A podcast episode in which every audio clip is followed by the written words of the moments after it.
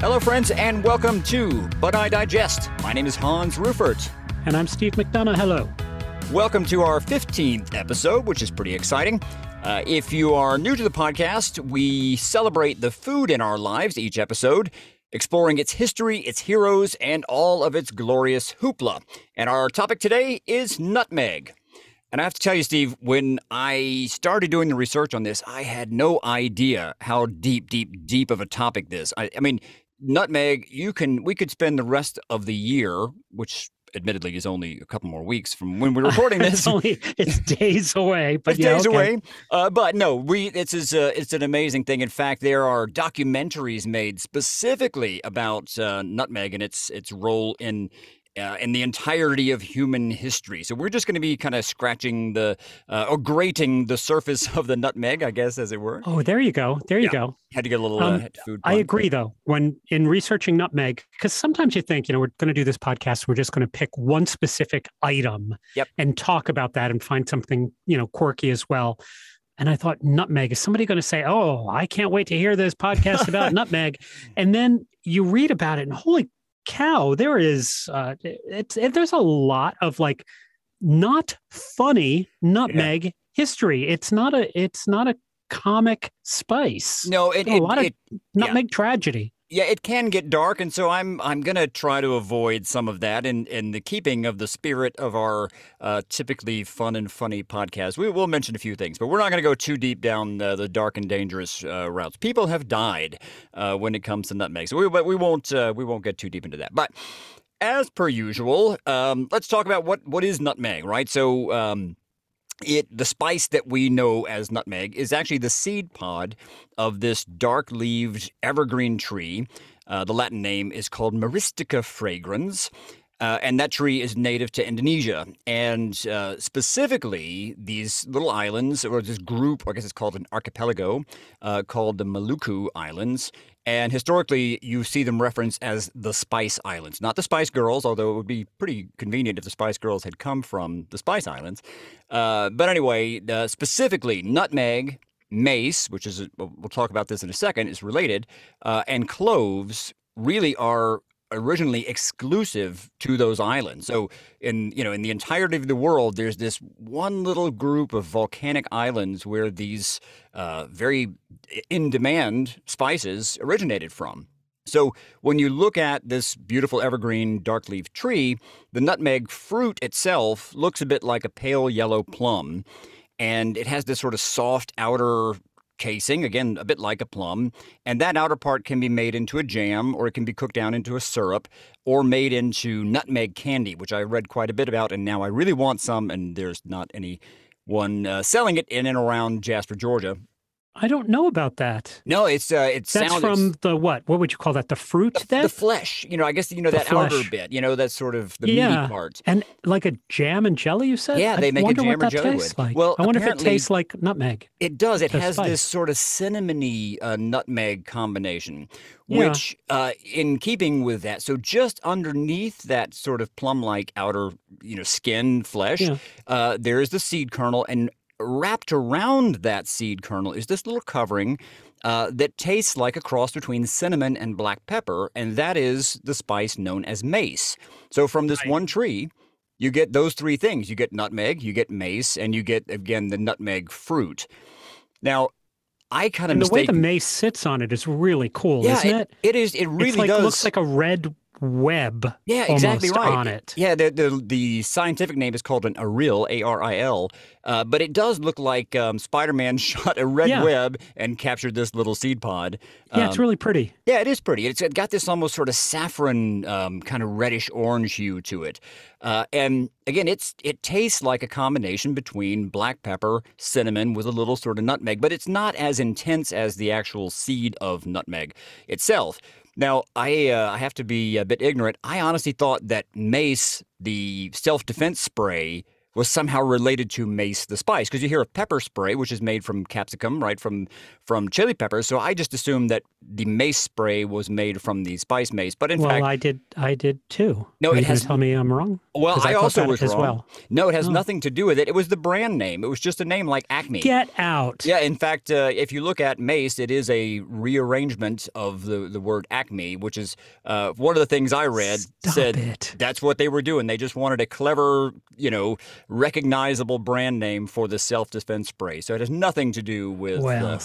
Slap my butt and call me the Roadrunner. It's Acme messed up. Will you look at that? Yeah. Those wily bastards. And when they fell off the cliff, the crate just rearranged itself to say mace, maybe. How about that? Yeah. So, yeah, this is how we can label ourselves as an educational podcast, because we also are learned in the process. So. Yeah, we mentioned Roadrunner and Wile E. Coyote. So yes, we get everything. The whole kit and caboodle. Mace, I just want to touch on it briefly because it is from the same essential thing. It's, like I said, it's a little more delicate, and it's typically used in marinades, in meat dishes, in sausage making, but also in baking. But what I thought was interesting is, particularly when baking donuts, for some reason, mace became the spice of choice with donut makers or bakers. And if you've ever had an old-fashioned donut, that sort of cakey, crumbly. You mean my very favorite donut? Well, that's my favorite, too. I didn't know that was your favorite. The ones that, kind of crack open? Yeah, God, I love it. I am not a Krispy Kreme guy. I mean, I like a glazed donut. Yeah, it's okay, but my absolute favorite would be an old-fashioned. Mm-hmm. But it does have this very mild kind of spice to it. And if you look inside an old-fashioned, there's almost these tiny little blackish dark flecks in there, which apparently is mace. So that just sort of, it's been kissed by nutmeg. It's not in your face nutmeg, but it's got that little bit of a spice to it. That is from mace. Beyond that, I've never really cooked with mace. It's not something that is in my spice cabinet. But after reading about it, I want to give it a try. So. The hero in this fruit mace and concoction here, the seed, is sort of the dried seed kernel, and at one point it was one of the most valuable spices in the world. And a 10-kilogram sack of nutmeg was the equivalent of a 6-bedroom manor house back in England, which is insane. Yeah. So it is. It has been sought after for quite some time, and it has a very distinct, warm, pungent, almost sweet flavor that is really unlike any other spice, but it pairs really well with almost any food. You can find it in baked goods like cakes and pies and cookies, and in savory dishes like soups and stews, sausages, meats, soups, preserves, and, of course, this obligatory holiday beverage that we know as eggnog, which, honestly, is kind of what got us talking about nutmeg. Right, because it's that time of year for us right now. It's Christmas. Yeah. As we're recording this. Yeah, and I like a good eggnog. I'm not a huge fan of the store-bought variety. But no, I don't mind a store-bought variety. And then you add some dark rum and, or some Benedictine or any of those kind of secondary liquors. Oh, yes, please. No, that sounds, anyway, yeah. Yeah, some B&B. If I'm going to have a store-bought, I'm going to jack it up a little bit with some good stuff. So when you go to buy nutmeg, you typically see it ground already into a powder, which is sort of, I would say, utilitarian.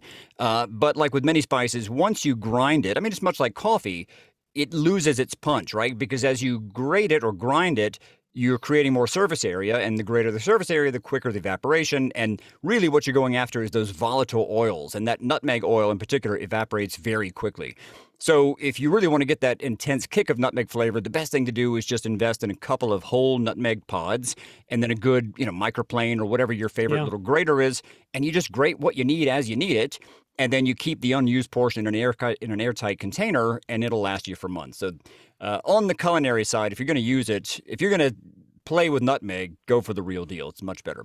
That's what we have at our bars, always. Yeah.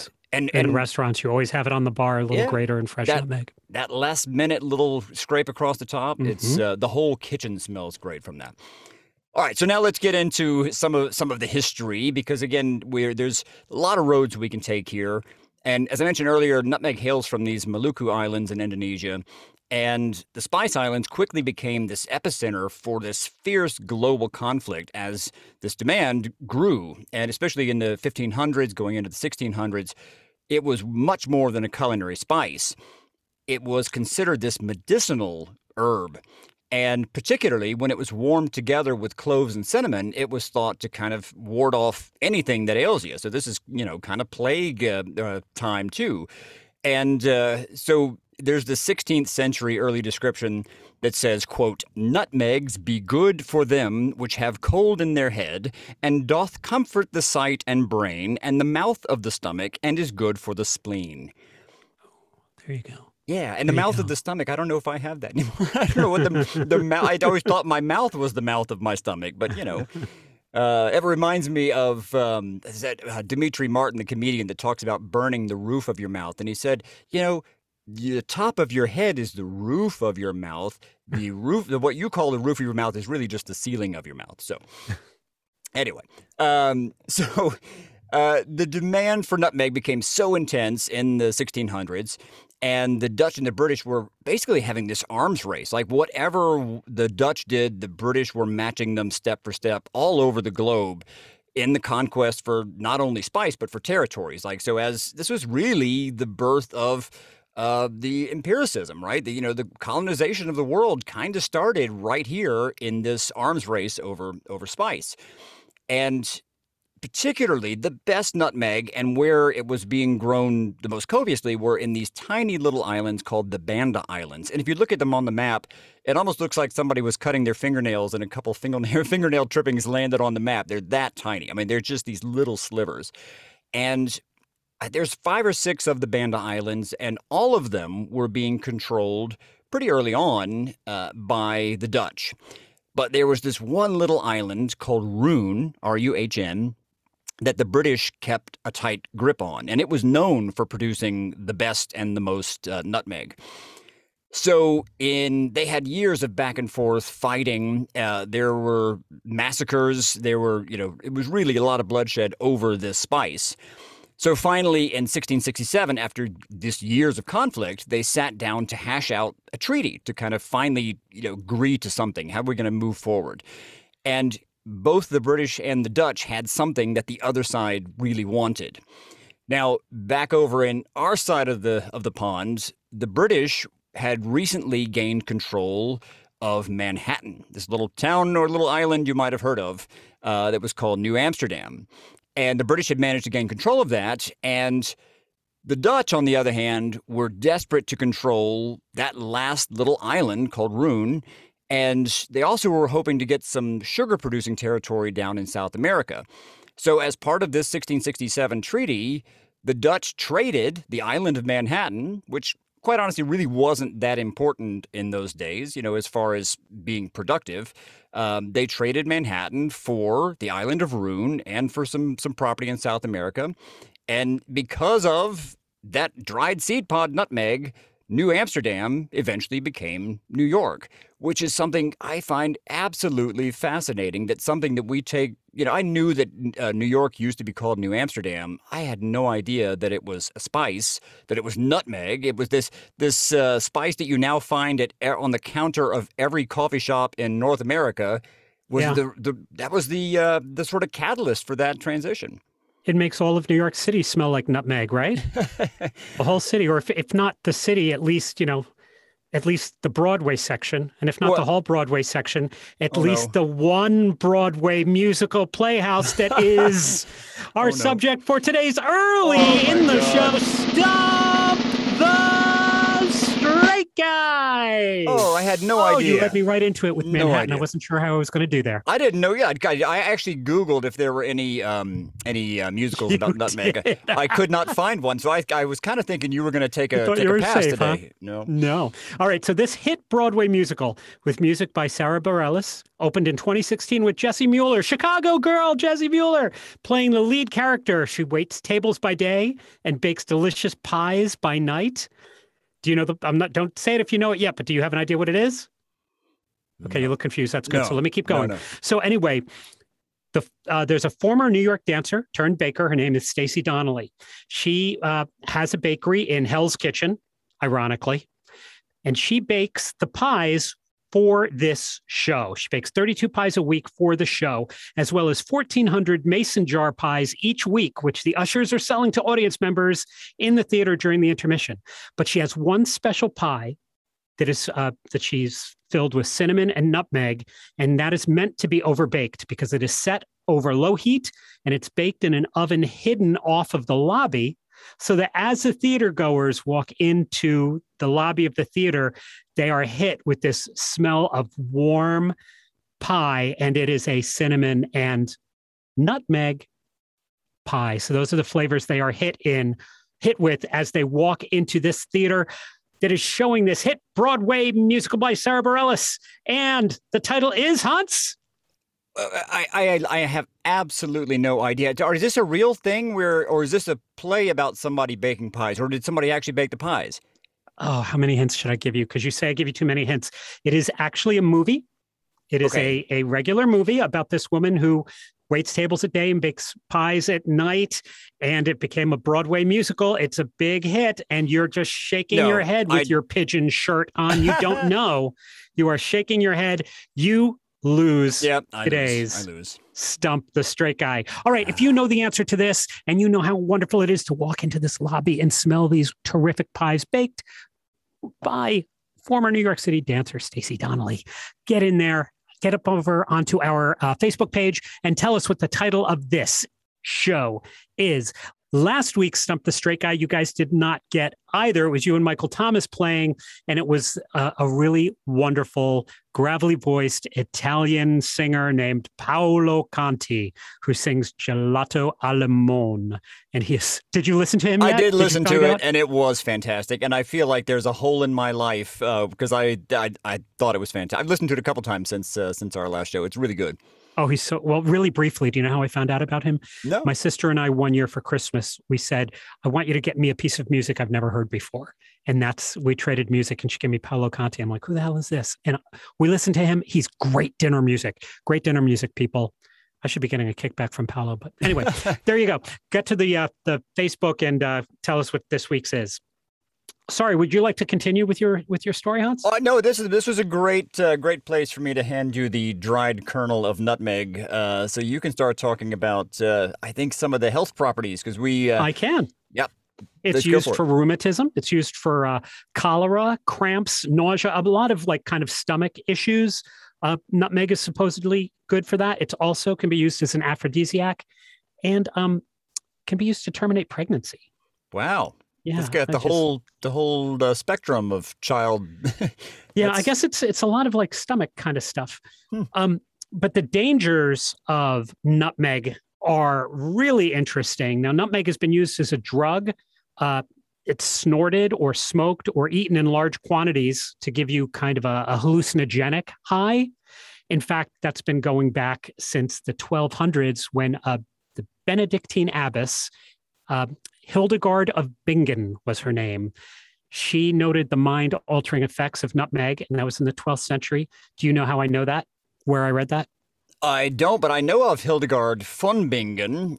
She's actually kind of a famous German, everybody knows Hildegard von Bingen when it comes to like health food stuff. Really? Yeah. Oh, cool. I should have put her in Stump the Straight Guy. I read about her in a book called A Dictionary of Hallucinations. Well, I'm glad you have that on your bookshelf. That's a good one to have. So this is how old these stores of nutmeg are. In 1576 was the first case of reported nutmeg intoxication in a pregnant English woman. She had eaten 10 to 12 nutmeg nuts. Wow. Now, the toxic effects of nutmeg is due to the myristicin. I think it's myristicin. I think it's Miley Cyrus oil. Wow. And it's, God, Miley Cyrus and nutmeg shaking my fist. And it's, so the toxic effects of nutmeg is due to myristicin oil. Hold on. Stop. Hold on. Hans, what were you? So the Latin name of the plant is Myristica, M-Y-R-I-S-T-I-C-A, Myristica fragrans. Okay, it's the oil due to that. So whatever the hell that is, that's what it is. And that impacts your central nervous system. So 1 to 3 nutmegs, which would be, you know, generally about 2 teaspoons, that's enough to cause this toxicity. And to give you kind of a frame of reference, most recipes that are including nutmeg, they only call for about a quarter teaspoon for the whole batch, maybe half a teaspoon for the whole batch. So 2 teaspoons is a lot. It's supposed to have this hallucinogenic and euphoria kind of inducing properties, but it's not very potent. It's not, you know, it's not an efficient way to get high. So abuses generally occur in people who don't have access to like real drugs. For example, Malcolm X talks about using nutmeg while he was in jail. When he was incarcerated, he wrote that nutmeg men, in quotes, nutmeg men, would exchange money or cigarettes for matchboxes full of nutmeg that they had stolen from the kitchen. Wow. Yeah. And TikTok had a really dangerous trend not too long ago with teens and young adults getting high off of nutmeg, the hashtag nutmeg challenge. So the nutmeg challenge is when some idiot consumes 2 tablespoons of ground nutmeg mixed in water. And then they describe the high. And so they report nausea, they report blurry vision, they report feelings of near death, like this one guy who said, "I'm going to see Jesus soon." One TikToker said. And they also reported instances of extreme stupidity and an increased need for attention. I imagine so. I think that's what the whole platform is kind of based on. Right. So I would just like to say 2 tablespoons of nutmeg in water is not a cocktail. It's not a cocktail, people. Yeah. You need 3 PSA. Ingredients for a cocktail. So speaking of cocktails, here's today's hero, Admiral Edward Russell. We're going to go back to the 1600s for this guy. He was reportedly kind of an ill-tempered commander in the English Navy in the very late 1600s. He was in charge of the Mediterranean fleet, and he was one of the group of men who was known as the Immortal Seven. Those were the 7 guys who officially sent William III of Orange a request to depose the present king, which was King James II. So in the winter of 1694, Admiral Russell is ready to head back to England for more provisions and a break. But as soon as he took the throne, the new King William orders him to stay and spend the winter in the Spanish port of Cadiz. Cadiz? Sounds good to me. I should look this stuff up. I'm telling you what, the Spanish port of Cadiz, in order to prevent the French fleet from leaving the Mediterranean.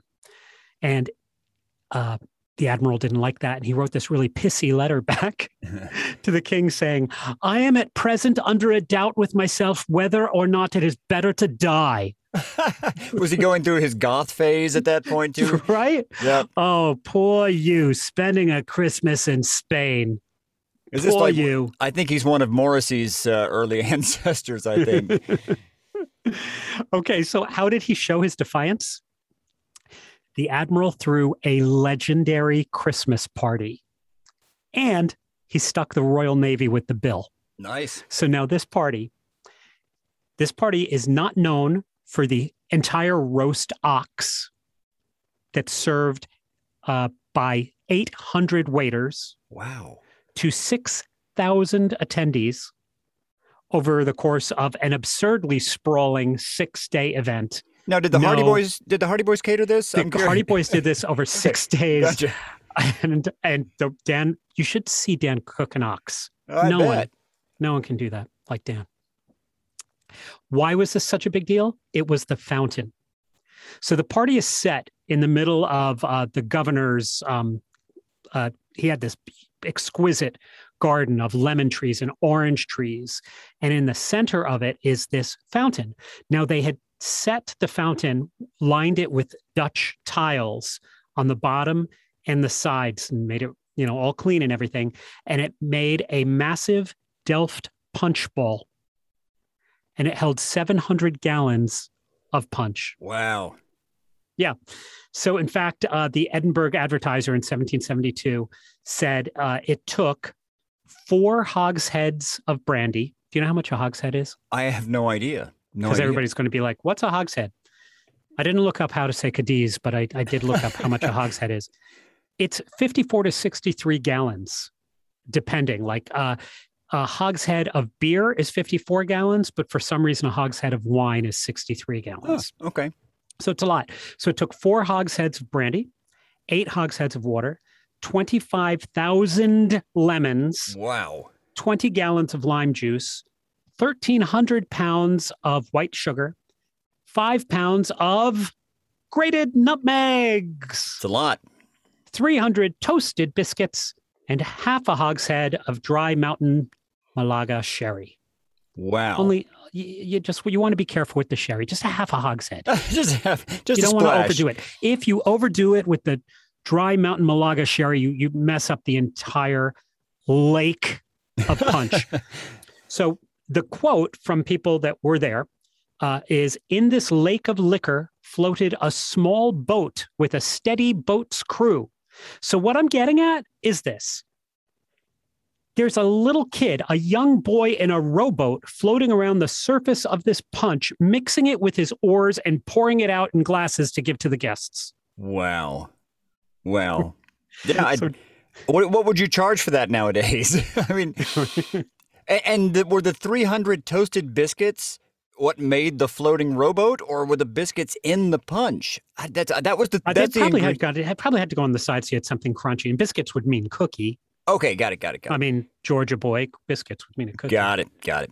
So Dr. William Oliver, who was actually there, he observed this and said that Admiral Russell toasted his guests in a civilized manner.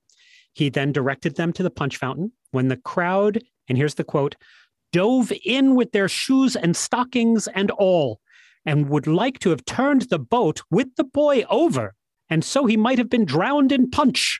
But to prevent further damage, they sucked it up and left the punch bowl behind." Gah. That sounds like the script of a bad Stephen King, wannabe horror story. That little kid had to have gone into some therapy after that, or he drank enough of the punch to where he probably didn't remember what happened. Isn't that great? That's a crazy story.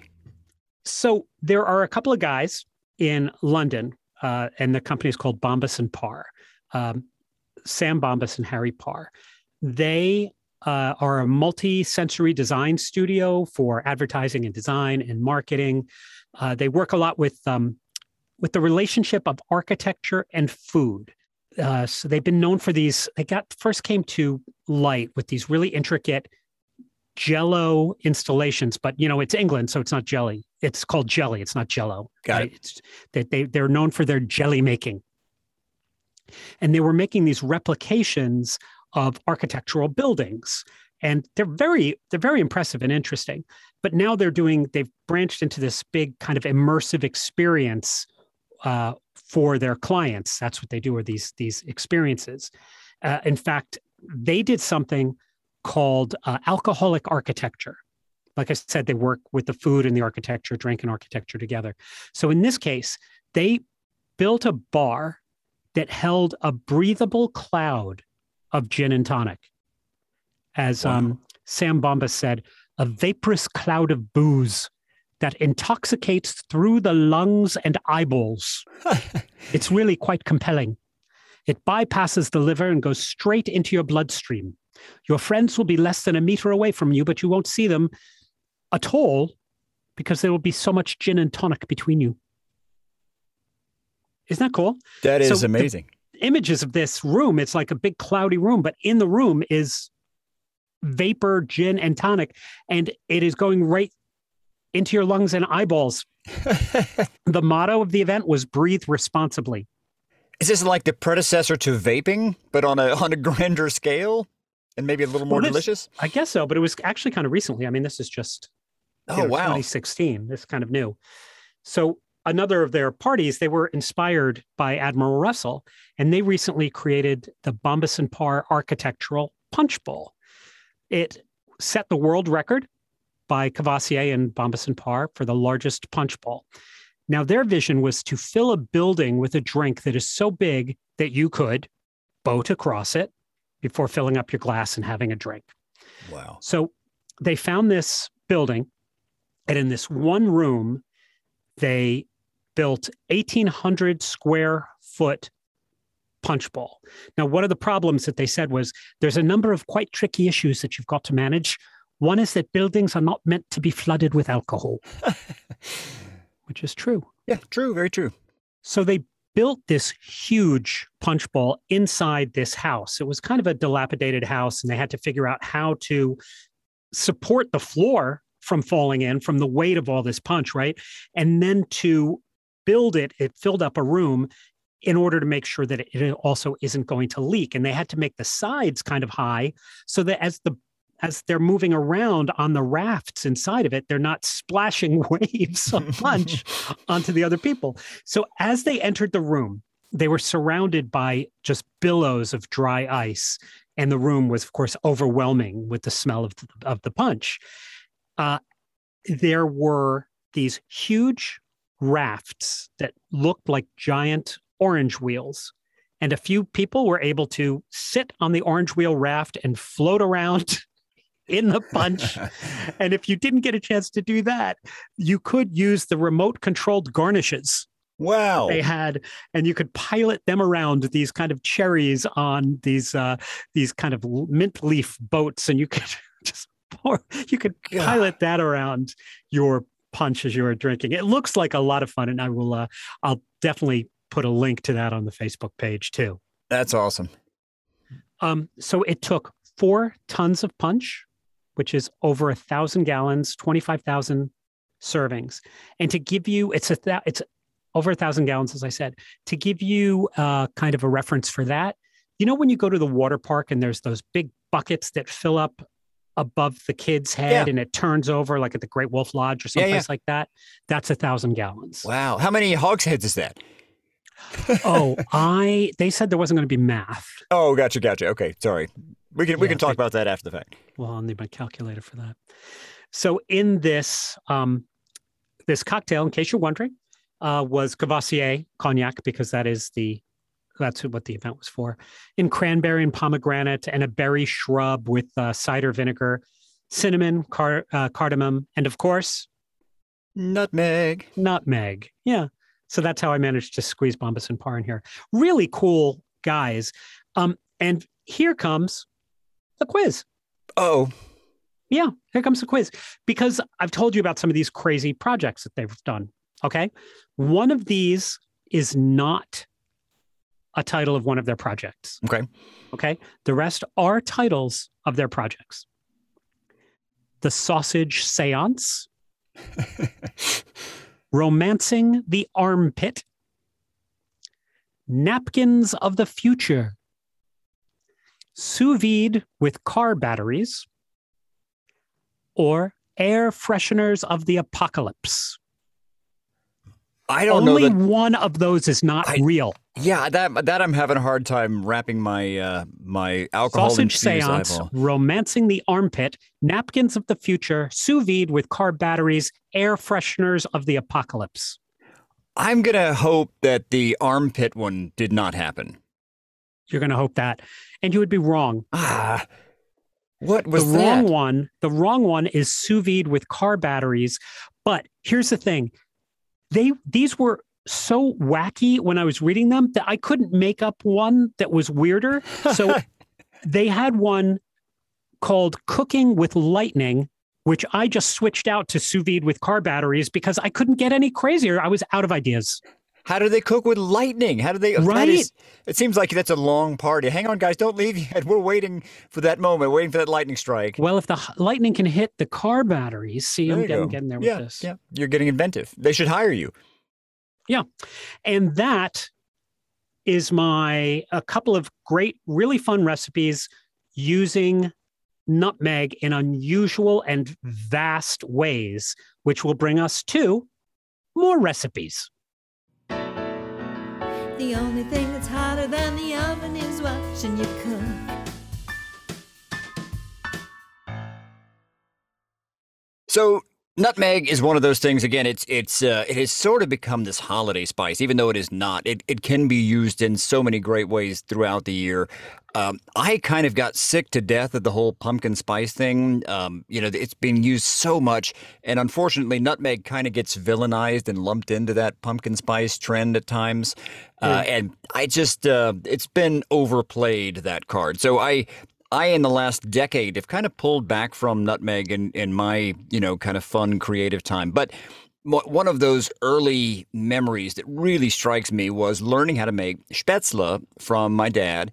And Spätzle are these kind of homemade German drop noodles. You and I, Steve, have had them at Schnitzelfest, which I hope we're going to be doing another Schnitzelfest, yes, of course. Yes. But the word Spätzle means little sparrow, like the bird little sparrow. Why? I have no idea. They don't look like sparrows. They're not even the same color as sparrows, but it's a cute name. But they are essentially these drop noodles. You make a very simple pasta dough, and then you either push it through kind of a pan that has holes in them, and you drop the noodles that way, or you can take a long knife and kind of cut the dough in ribbons off of a wet cutting board.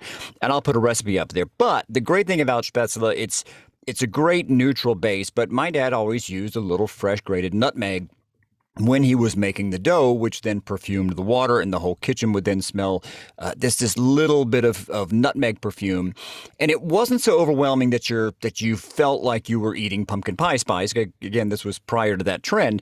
But it was just enough that when you kind of browned a little butter and you tossed the fresh noodles in there, the drop noodles, the Spätzle, with that little bit of nutmeg in the dough, again, it would just wake up the whole kitchen. And it is such a great platform. Anything that you serve that has a sauce, if you're doing a roast with a gravy, to have those kind of nutmeg-kissed noodles on the side, it really is a fantastic thing.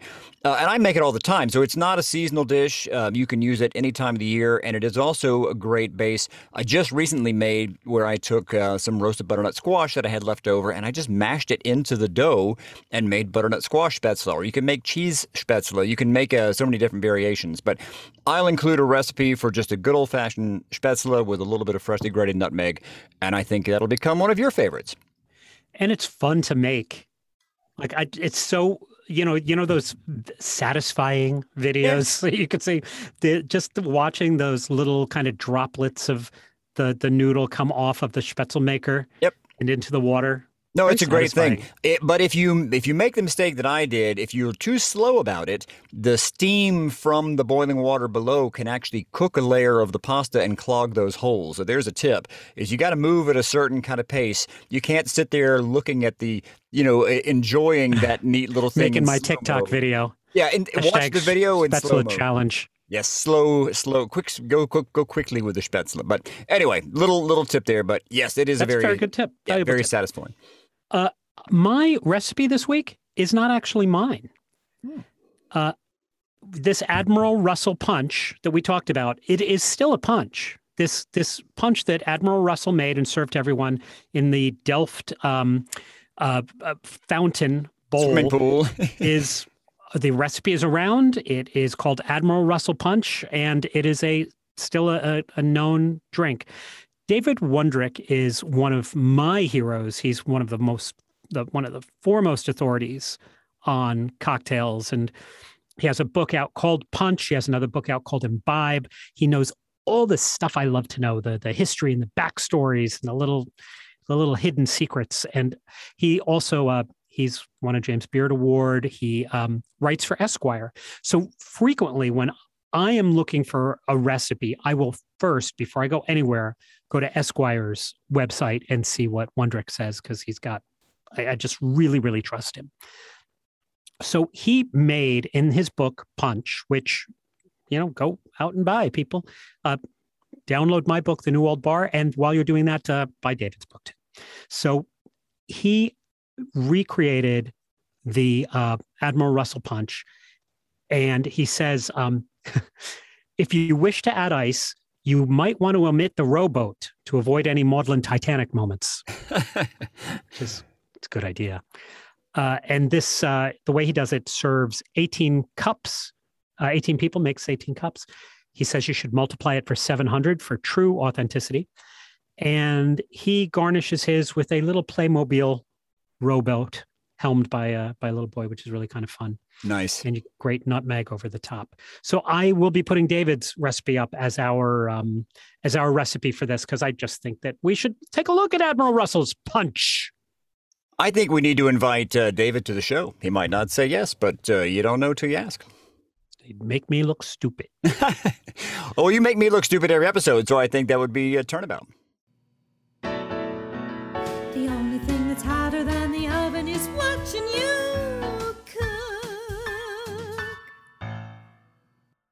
So as always, if you want to get a hold of these recipes, we hope you do, go to our website, butidigestpodcast.com, and take a look at those and some of the past recipes we have. If you want to email us complaints, go right ahead, butidigestpodcast@gmail.com. If you want to say lovely things to us, then go to Twitter and Facebook at butidigestpod. And you can check us out on Instagram at butidigestpodcast. On our website, don't forget, you can find a link to purchase Hans's line of spices, as well as a link to download my cocktail book, The New Old Bar. And as always, again, special thanks to our web designer, Hewitt Rabel, to our editor, Natalie DeChico, special music by Corey Goodrich, and our theme music is by Brian Reyes. Hans. If you want to design a But I Digest app for us where you could remotely control garnishes and someone else's cocktails, feel free. I would love to have that app. All right. And with that, I would say we are most definitely done here. Is that true? We are done.